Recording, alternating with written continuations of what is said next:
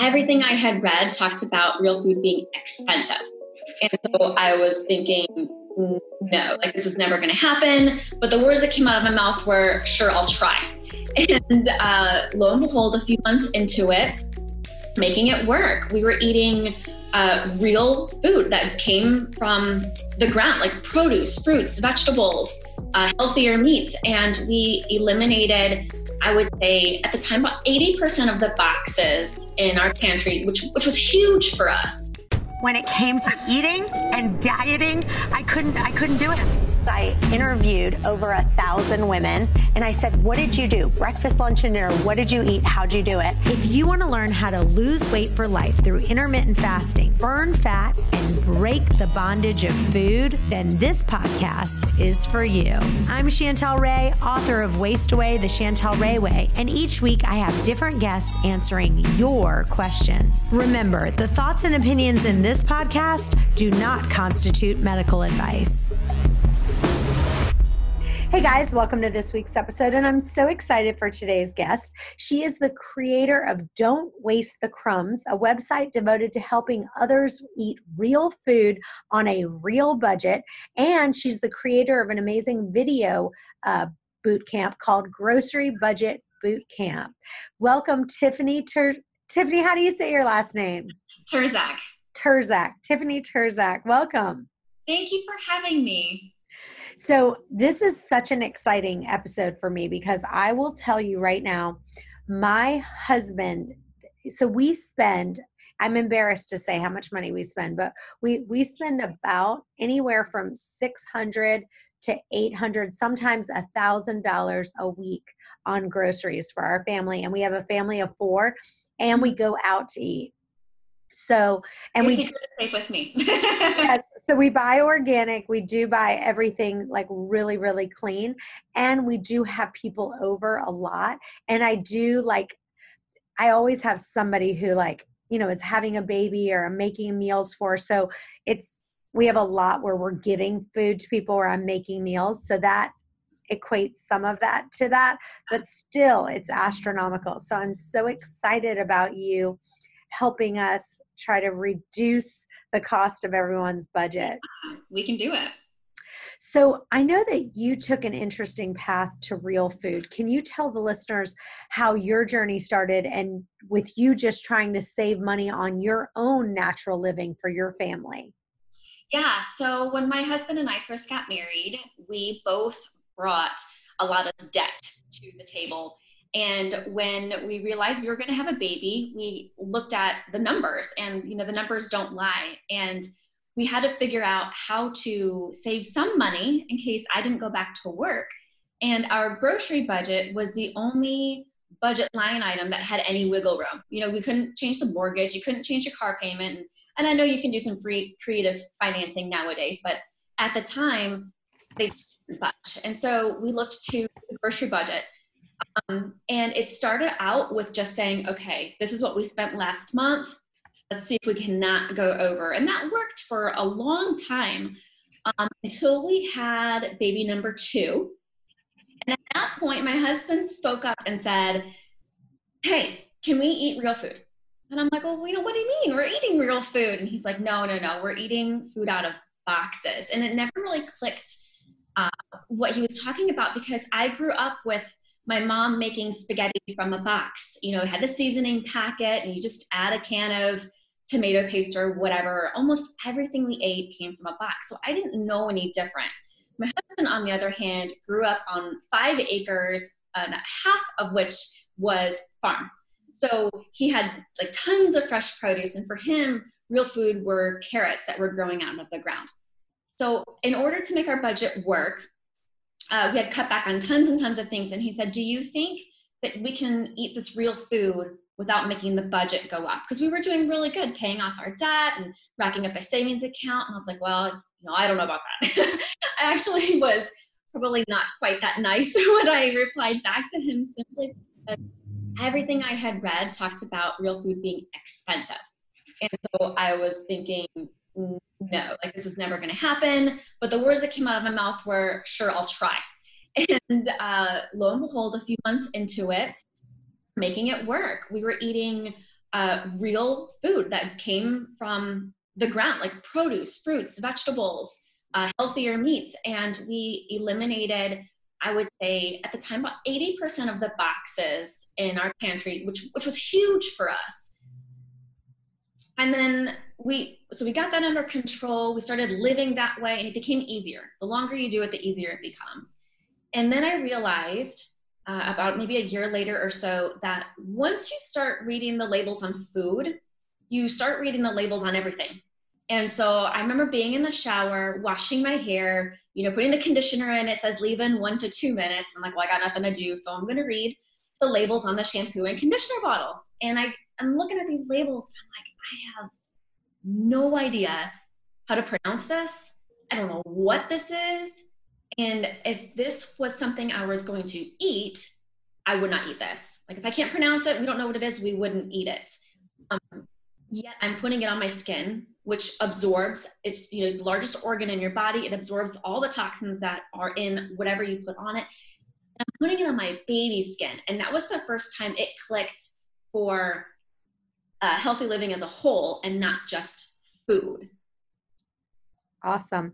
I love your story because I hear so many people complain that they can't afford real food. They say, you know, I can't afford to buy organic products or clean products or eating real food that are organic. And I feel like you're living proof that it's possible. So, if you had to pick your top three tips for listeners on a budget who are trying to switch to natural living, what would it be and why?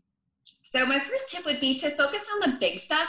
That would be the things you eat most often, the things or the products you use most often that's going to give you the biggest bang for your buck. So say, you know, you make chicken, say you make chicken on a regular basis. If you focus on getting better chicken, then you're going to make a much better dent in your health than you would be if you focused on buying better. I always use the example of soy sauce because you don't use a lot of soy sauce or very often. So even if you got the best you could afford, you're not making that big of a dent. And you could say the same thing for maybe shampoo or your body wash or your face soap. These are things you're using at least once a day, sometimes twice a day. So if you start there and just simply get the best you can afford or find a really good DIY tutorial to make it from scratch using natural ingredients like Castile soap or like olive oil and essential oils, that can go really far with both your natural living journey and your budget. So my second tip would be when you're making changes, don't try to change too much at one time because you're going to get overwhelmed and you're going to get frustrated and you're going to want to quit.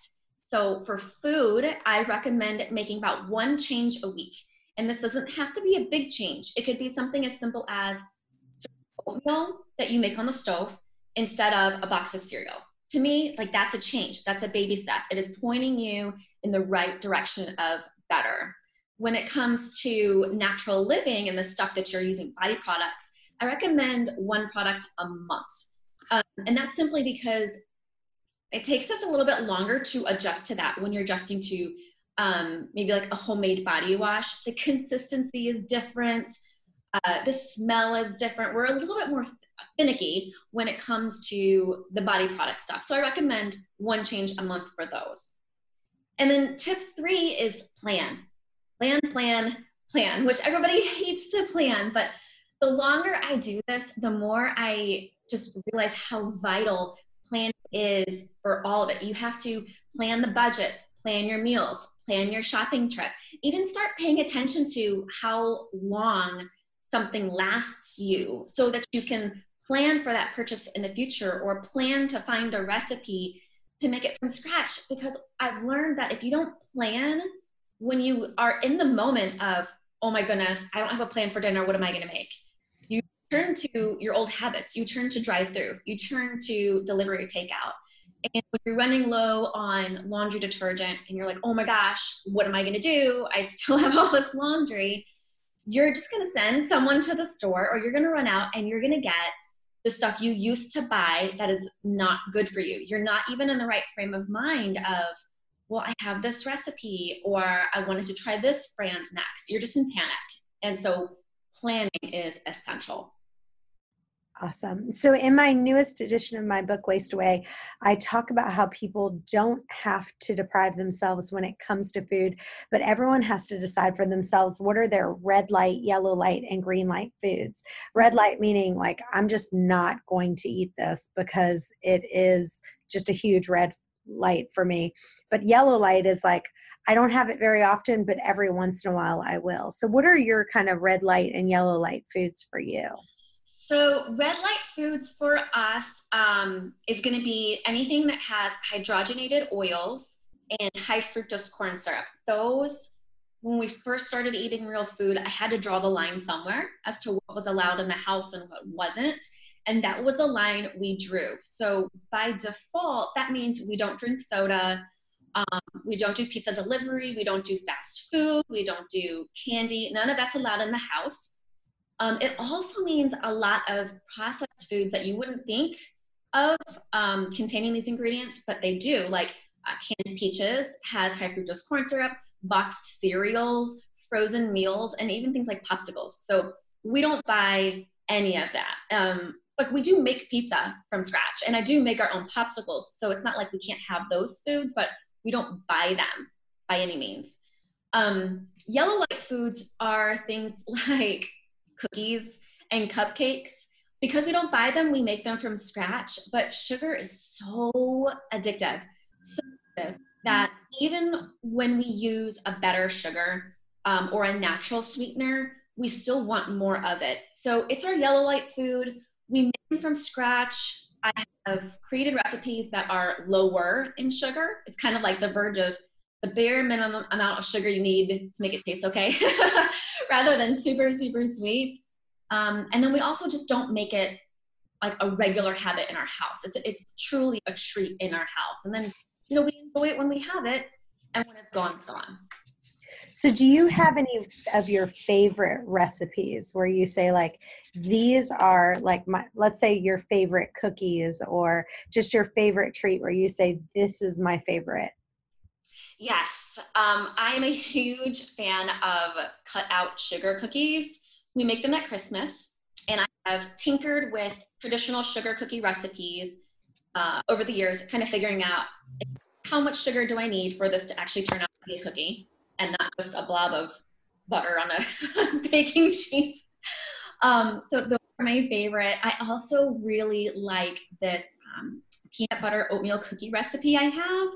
You take your healthier sugar and you uh, like process it so it becomes a super fine sugar and it's just so so good. It totally satisfies that sweet tooth of i want something sweet but i don't want to feel bad having my something sweet. And because you're using a, a natural sugar it doesn't um, put you in a sugar coma and your the addiction trigger um, is a little bit more subdued. So you're not like eating them hand over fist when you make a batch. You're like okay i've had a couple the peanut butter fills me up because those healthy healthy fats that come in legumes and um, and nuts. Uh, so we like to make those. Awesome. Now I know Halloween's coming up, and so you know the kids they're filling up pillowcases with as much candy as possible. Do you have any tricks for um, the kids as Halloween's coming up for anything that would kind of lower their sugar intake? yes. So Halloween and Easter, any holiday that involves candy, has been a work in progress over the years. My kids right now are 10 and 12. When we first started trick or treating, this would be at least five to six years ago. So I don't want anybody listening to think that you can just whip out a change and not expect mutiny in your house because you know halloween is synonymous with all this candy so when we first started trick-or-treating we uh, drew a line at certain types of candy. So, granted, they were little. Anything that was a choking hazard or that was hard, you simply cannot have that. And remember, we are the parent. We have the ability to tell our kids no. So, I really want to encourage other moms who are listening who feel bad telling their kids no. You have to remember that the kids don't know what's best for them. So, you know, it might not be fun for a few minutes, but definitely, you know, put your foot down and say no to certain things. It would be jawbreakers, Jolly Ranchers, um, and then anything that was sticky, like caramel or a taffy because just honestly, it got stuck in their teeth. And as a mom, it was awful to try to brush their teeth and get it out. So we just said, we're not even going to mess with that. And that really boiled it down to anything with chocolate. We used to have the rule of you could keep about 10 to 15 pieces of chocolate and we let them pick which ones and we would take them and turn them into cookies or turn them into some type of a dessert bar. So it wasn't what that did is it eliminated the kids thinking that this is my candy. I can go eat my candy whenever I want to have my candy. Instead, it became this is a family treat. And it also, I would say, psychologically and literally gave me as the parent a little bit more control because I could say, no, I'm sorry, sweetheart, we can't make cookies this weekend. So I, I'm not above tricking the kids when it works in their favor. I mean, if you put the candy in a jar in front of their eyes, you're pretty much teasing them all the time. But put it away, out of sight, and they say, Mom, can we make cookies? And you legitimately say, No, I'm sorry, we can't. Then you can't make cookies. You know, you're not depriving them, but you're also delaying it. So they're going to eat their candy hand over fist. And then over the years, we've reduced the amount that we actually save. Now, I like that how you had on your blog that you can buy back the Halloween candy. Mm-hmm. Um, so, talk about that for a second. That was actually a reader suggestion. I've never actually done that myself. I've looked in my area for different um, dentists and organizations that will will buy back the candy. And i haven't found anybody locally. So that's out there because someone but you can do it yourself. Like you could say i'll like you as the parent can say every i'll buy you know five cents for every lollipop and 25 cents for every candy. Oh yes. Absolutely you know? and we've done it too where the kids have to trade in uh, the bad candy for something that's healthier. Like we'll make homemade peanut butter cups and the kids have to trade in two or three of the candies for one homemade peanut butter cup. And it used to be, you know, for the moms out there, it used to be one to one. The kids traded in one piece, we gave them one peanut butter cup. But as we just gradually ate less and less sugar, I was able to say, well, no, you know, if you really want that peanut butter cup, I need I need two. So we can kind of up the ante as the kids uh, get further in their own natural journey. So the question I ask all my guests is take me through a normal day in the life of Tiffany. Like what did you eat yesterday? When did you eat it? Did you work out? Yeah, so yesterday was not a normal day. do you want yesterday or do you want a normal day? Let's do both. Let's do yesterday and a normal day. Okay, so normally um, I wake up at 5.15, I get breakfast ready and I get lunch ready. I'm not cooking. Usually it's already ready. Like I've already made muffins or I've already made homemade sourdough bread or something. So I just get it out for the kids.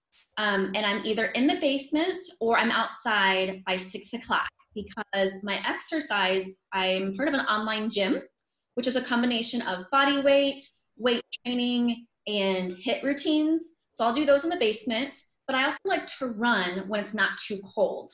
Um, the weather has been just really hit and miss lately and uh, I I knew yesterday I was going to not be running, even though I would normally run on a um, on a Tuesday. But um, so I normally run. We take the kids to school. We come back. I have a smoothie for breakfast almost every single day without fail. Tons of greens, just a little bit of berries and spinach and some protein powder.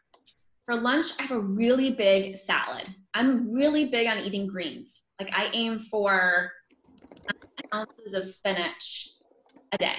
And that and that's just breakfast and lunch. So between me, I'm eating a pound of produce at breakfast, a pound of produce at lunch, and then there's dinner. Um, work, I have appointments, meetings, errands, usually during the day. I try to bulk all my errands and bulk all my meetings so I can be productive at home.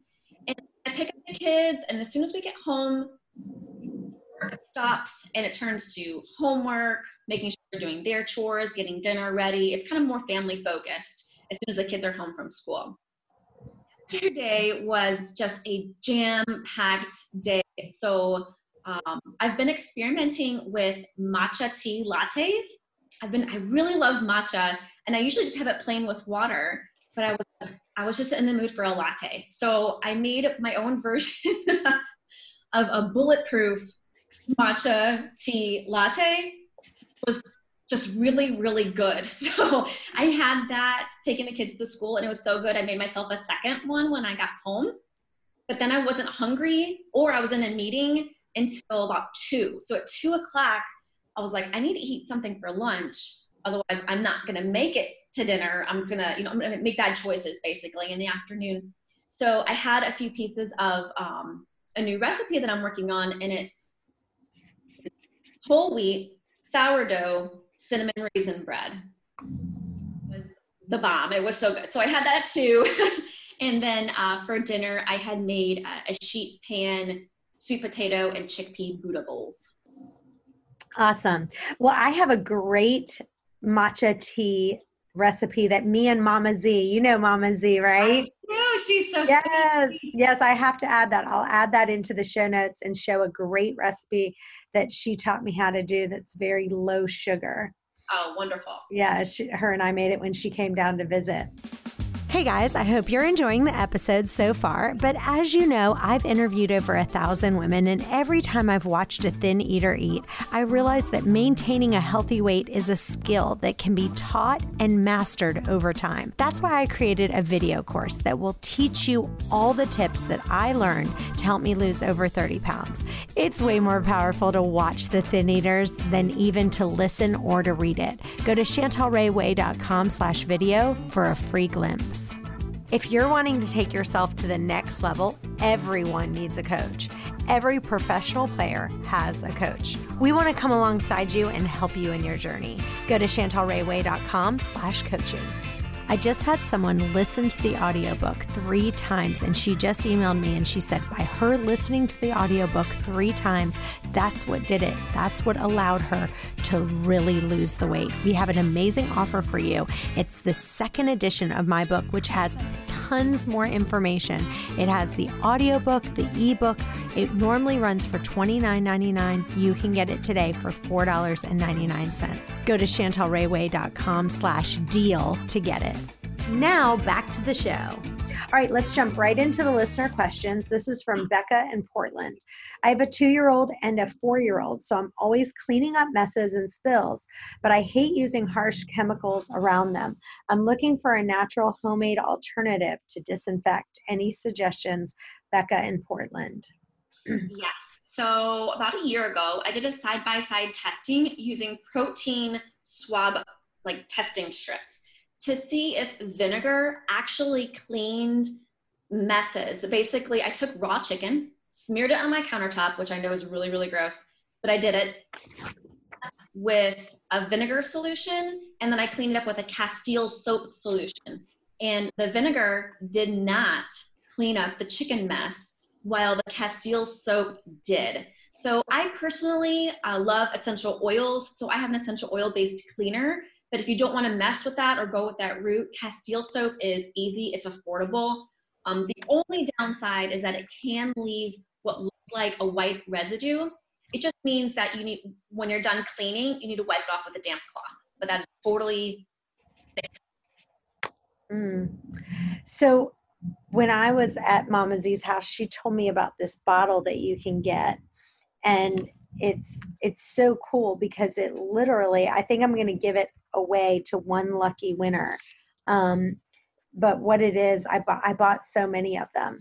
And basically, it literally tells you how much to put in. So it's like, it says, put this, like you have a line there, and it says this much vinegar, this much um, Castile soap, this much essential oils. And one of the things I did was I just doubled or tripled the essential oils that you're supposed to. Because the problem is vinegar like I think it says to put 24 drops of essential oil, but if you don't double that, then whatever spray you make, it will literally smell just like vinegar. So mm-hmm. you need to make sure that you like double or triple the essential oils in there and then it'll smell good. So, yeah. can I share a little hack with you? Yeah. Smell. So, if you take your citrus peels, oranges, limes, lemons, stuff them into a mason jar something that has a lid that fits, because if you collect jars, you often have the ones that don't fit. Um, and then fill it to the top with vinegar, seal it up, and just put it in like a dark cabinet or what, just just somewhere out of reach for about two to four weeks. Then vinegar will smell like the citrus that you put in there. And it's still just as powerful vinegar, but it doesn't have that that that, that you guys know what I'm talking about, that smell that comes with vinegar. It smells like lemon or it smells like So you okay, so let me repeat back what you said. So you can just get a jar, Yeah. take the vinegar, um, and then just put peel the orange and then just put the peel, all the peel inside the vinegar. yes. That is Yeah. awesome. I love that idea. And then you get rid of that smell. And then I mean obviously you can still use as much essential oils as you want. But you're saving money. Right. Right. Ooh, because essential oils are not cheap. Even the ones that are they're not cheap. Um, do you have a certain brand that you use for essential oils that kind of helps with cost? I use Young Living oils because I, I just really I feel like I can stand behind the quality, the seed to seal promise. Um, I know that everyone is just not not everyone's on board with choosing certain companies, and that's fine too. I just tell everybody to do your research. When it comes to oils, you want to make sure you know where they're coming from because um, because they're so concentrated that if there's pesticides or chemicals used in the harvesting process, those can end up in your oils as well, which kind of is the purpose of, of using them. So Hmm. All right, this is from Dana in Cincinnati. I'm trying to cut down on my kids' sugar intake, but they love sugary cereals for breakfast and things like fruit snacks and granola bars for snacks. Are there any lower sugar, healthier versions, or is there a way that I can make them a healthier breakfast at home? absolutely. So on my blog, don'twastethecrumbs.com, I have a ton of recipes like granola bars and breakfast things that are, are family picky eater tested and approved.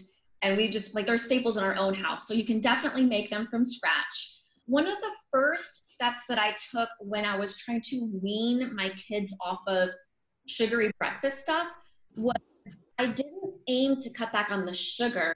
I just aimed to make it myself. So, for example, um, oatmeal pack those, you know, Quaker Oats instant oatmeal packets. My kids love the cinnamon brown sugar, which, as the name suggests, brown sugar is one of the key ingredients, and that's probably what makes it taste so good.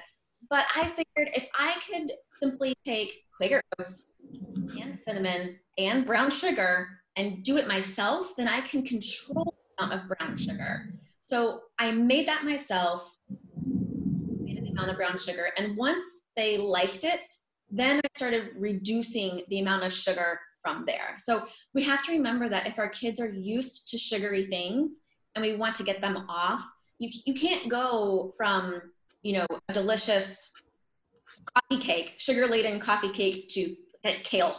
You, it's it's too too big of a contrast, especially for kids, because they're gonna just straight up tell you this is bad. They're not gonna eat it, and then you got the mommy guilt. So kind of have to meet them where they are. If they're in the sugary breakfast, just try making it yourself, and then you can gradually make it with less sugar. That's so much easier than trying to find less sugar alternatives that you buy because you'll inevitably it's going to cost too much or they're still going to have too much sugar and it's just not worth it in the end you can just you can just make a lot of these yourself with some really good salad recipes Mm. All right, this next one is from Mackenzie in Houston. I'm trying to cut down on sugar, but I love baking. My favorite things to make are banana bread, cookies, and muffins. So I need a healthy but tasty sugar substitution. Any suggestions? yes so i love to bake too i for me baking is more about actually baking than eating it i like to eat it too but i love to bake so my suggestion is to cut back on the amount of sugar you're using usually most recipes you can easily take out a quarter cup of granulated sugar without even missing it in the recipe. So i would start there. Next time you make it take out a quarter cup eat it see how you like it. And then the next time you make it take out half a cup. So it's like two quarter cups. And you keep going at that rate until you get to the point where you're like uh i don't really like it as much. So then you go back just one baby step and and that's kind of where you settle on your recipe so let's say for example the recipe calls for a cup of sugar at that point you can substitute honey and maple syrup at a 50-50 ratio for granulated sugar in quick breads and in muffins. Now this Okay, say that one more time. What's the substitution? honey and maple syrup.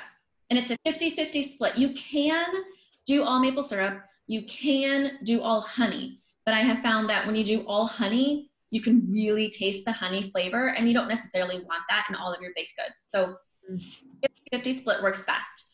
So Um, you're saying if it asks for one cup of sugar, right? Then what then you could just put half a cup of honey and half a cup of maple syrup Yeah. and it'll be the same. Yes, in muffins and quick breads. Okay. But now when it comes to cakes and cookies, those are a little bit different because sugar does have a baking property and it really comes through in cakes and cookies. And this is where you want to still cut back on the amount of sugar you're using until you get to the point where it's like it's just sweet enough for you. And then you increase the quality of your sugar. So you might go from white granulated sugar to turbinado sugar. That's a baby step. And then you might go from turbinado to uh, coconut sugar. And then you might go from coconut sugar to maple sugar. You just kind of slowly make your sweeteners a better quality. And that is easier on the budget because you have already decided early on just to use less in the first place. So it's not like you're you're buying expensive sugar and then using a whole lot of it. You're buying the nicer sugar and using less in each. So you're saying in cakes and cookies you can't do the honey and maple syrup. You just need to get a better quality of sugar instead of substituting it for the honey and maple syrup. Is that right? Generally speaking, yes. Okay, got it. If you want a cake or a cookie that does not have granulated sugar at all, you're gonna have to find a recipe that was created for that because they're liquid. I mean, it's like it's like taking a cup of flour out of your cookie recipe and adding a cup of water.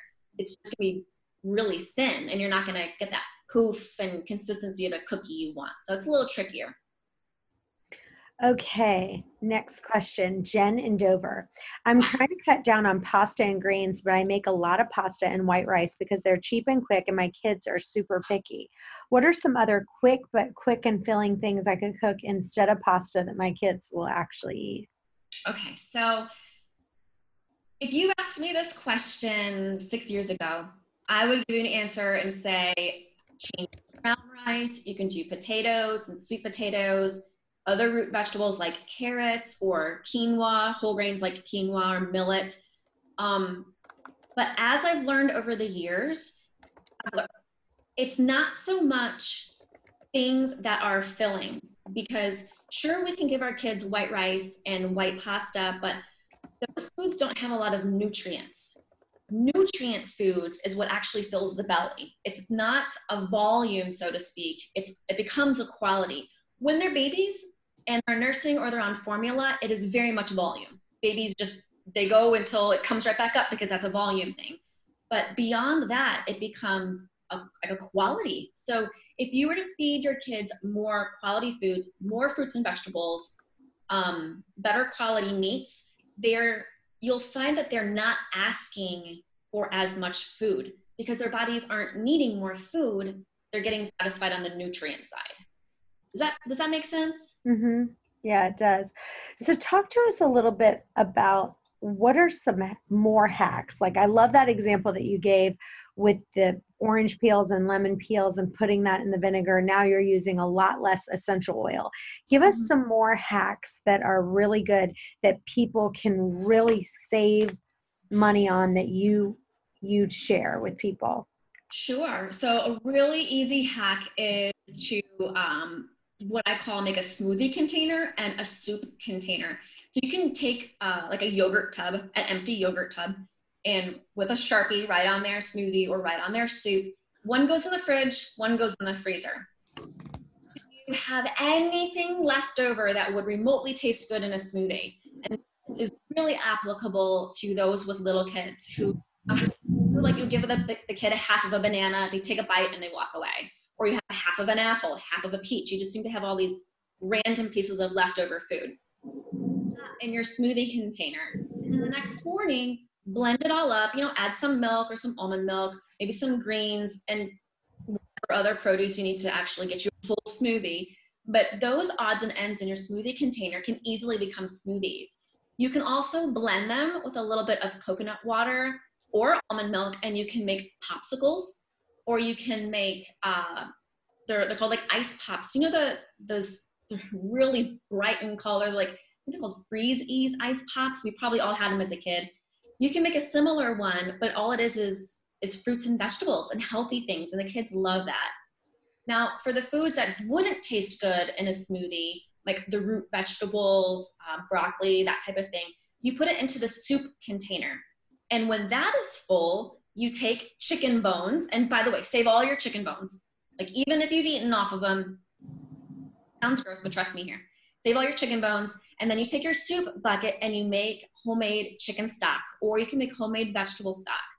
If you buy chicken stock, the cheapest price I've seen lately is like 50 for a quart. And if you're feeding a family of four, so there's four of us, and my kids are in elementary school, I have to use two quarts of chicken stock every time I make a pot of soup just to feed the four of us for dinner and get lunches for the next day. So we're looking at four five dollars of chicken stock. If I use my own chicken bones and I use all my scraps from my vegetables, I can make chicken stock for free. And I actually make it comes out to be about two and a half gallons of chicken stock using the scraps and the bones. So I'm saving, what is that? That's four, eight, 10. You're saving a lot of money. yeah, you're saving a lot of money. I mean, it comes out to 20 to $30 in just chicken stock. That's awesome. Well, thank you so much for being on today's show. Tell listeners where they can find out more about you and follow your work. Sure. So I blog regularly at don'twastethecrumbs.com. We share family friendly, picky eater approved recipes, meal planning tips, uh, natural living tutorials, and also grocery shopping hacks there at the blog.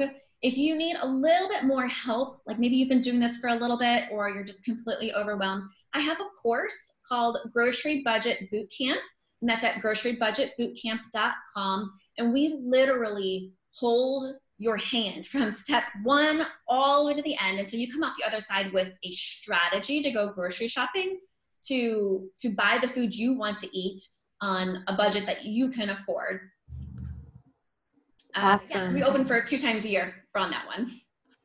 That is so good.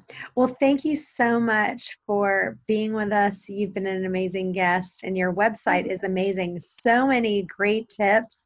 Um, you just could spend hours on there. So, and I'm excited to try some of your some of your amazing recipes. And we are going to give away one of those spray containers. So, if you visit our Facebook page, you can visit that, and and maybe you can try the tip that you gave of putting those orange peels in the vinegar. That's absolutely. Great. And if you have a question that you want answered, go to questions at chantelrayway.com. We'll see you next time. Bye bye.